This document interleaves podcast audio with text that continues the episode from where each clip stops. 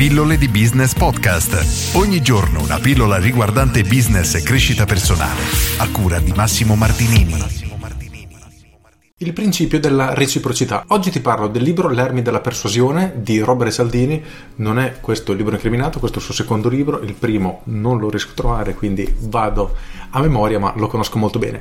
Oggi parliamo appunto del suo primo principio, il principio della reciprocità. Che cosa spiega questo principio? Semplicemente che nel momento che noi facciamo un favore a una persona o comunque gli concediamo il nostro aiuto, quella persona si sentirà in debito di ricambiare questo favore e è una tecnica che può essere utilizzata anche da malintenzionati per il proprio tornaconto. Nel libro vengono riportati tanti esempi, il primo tra tutti, quello più utilizzato e più raccontato, è l'esperimento delle mentine. Praticamente i camerieri che insieme al conto portavano anche una mentina, una caramella, ricevevano mediamente una mancia più alta. La seconda parte dell'esperimento invece era molto simile alla prima perché iniziava allo stesso modo, quindi il cameriere portava il conto insieme a una mentina, si allontanava, poi tornava indietro e diceva guardi solo per voi e gliene dava un'altra. E in questo secondo modo la mancia media schizzava alle stelle. Questo porta Cialdini a una conclusione molto logica, ovvero più diamo più le persone si sentono in debito con noi e quindi più riceveremo. Un secondo esperimento molto interessante fu fatto all'interno di un'università dove un finto assistente accompagnava questi ragazzi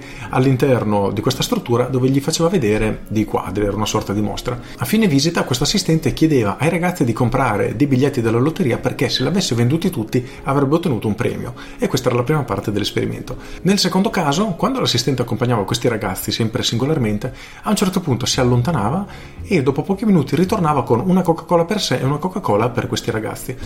A fine visita gli chiedeva sempre di acquistare questi biglietti per la lotteria perché avrebbe vinto un premio, eccetera, eccetera. E cosa successe? Che mediamente vendette il doppio dei biglietti. Questo perché? Perché le persone si sentivano in debito con lui per la Coca-Cola e di conseguenza si sentivano obbligati, consciamente o meno, ad acquistare questi biglietti. E questa è un'azione veramente potente che può essere sfruttata dai venditori a proprio vantaggio. Per questo è importante conoscerle per sapersi perlomeno difendere. Un altro esperimento interessantissimo fu quello fatto dopo aver ricevuto un rifiuto. Praticamente successe questo. Cialdini, insieme a tutto il suo staff, creò un finto stand all'interno di un parco, fermavano i passanti chiedendogli di accompagnare per una giornata, circa tre ore di tempo, i ragazzi del riformatorio, del carcere minorile, alle, ai passanti, a queste persone. E la maggior parte delle persone rispose di no, circa l'83% se non ricordo male. Cosa successe poi? Che Cialdini volutamente aggiunse una richiesta che era ovviamente da rifiutare, nel senso che chiese alle persone un impegno che richiedesse tre ore a settimana per due anni. Ovviamente chi, tutti rifiutarono, chiunque, nessuno può fa- accettare una cosa del genere così su dei piedi, ma era solo la prima parte dell'esperimento perché subito dopo il no gli chiesero la stessa cosa che gli chiedevano prima. Allora sareste disposti ad accompagnare questi ragazzi per una giornata, per solo tre ore? In questo caso la metà delle persone rispose di sì. Praticamente il tasso di conversione triplicò immediatamente, solo per aver fatto la stessa identica domanda a seguito di un rifiuto. E qui ci rendiamo conto di come effettivamente esistano delle tecniche che passano completamente inosservate.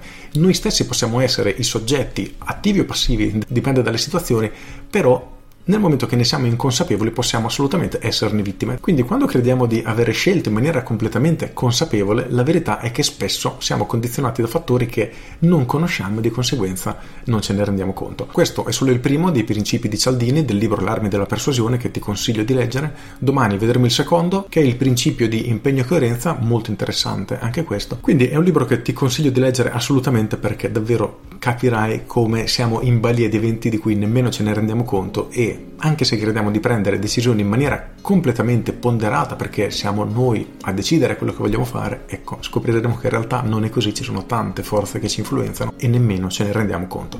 Con questo è tutto, io sono Massimo Martinini e ci sentiamo domani. Ciao! Aggiungo Prima di salutarti ti racconto due episodi velocissimi che mi sono capitati. Il primo era con mio suocero, praticamente eravamo in uno di quei mercatini che apprezzano tanto le donne, perlomeno la mia fidanzata, e lei e sua mamma praticamente giravano, l'ho anche già raccontato questo episodio, però ci tengo a raccontarlo di nuovo, magari non l'hai ascoltato o visto. Praticamente giravano in tutte queste bancarelle dove, dando da mangiare, le persone ti chiamano, ti fanno assaggiare praticamente qualunque cosa, dall'oliva ai formaggi a tutto quello che vendono. E suo padre invece se ne stava un pochino più in disparte con me e a un certo punto gli chiesi, gli fece una battuta, ma tu Franco non mangi niente? E lui mi rispose, no, non mi va di comprare. E a quel tempo non avevo effettivamente collegato la cosa, però Perché mi ha fatto una risposta del genere? Perché nel momento che lui assaggiava qualcosa da un venditore si sentiva in obbligo, per il principio di reciprocità di Cialdini, di dover necessariamente comprare, altrimenti si sarebbe sentito uno scroccone o comunque si sarebbe sentito veramente male. E questo è veramente la forza della reciprocità. Il secondo episodio ero con un amico, entriamo in un bar, gli offro immediatamente il caffè appena arriviamo. Durante la serata eravamo a fare un torneo di biliardino, torniamo nuovamente a bere, prendiamo io una bibita e lui una birra e lui si è assolutamente imposto di voler offrire perché io prima gli avevo offerto il caffè. Ora, a parte effettivamente la cifra insignificante, il caffè è un euro, la bibita due euro e mezzo, tre euro, quello che è, però la cosa curiosa è perché effettivamente ci rendiamo conto di come queste strategie, questi principi effettivamente funzionino davvero. Con questo è tutto davvero e ti saluto. Ciao!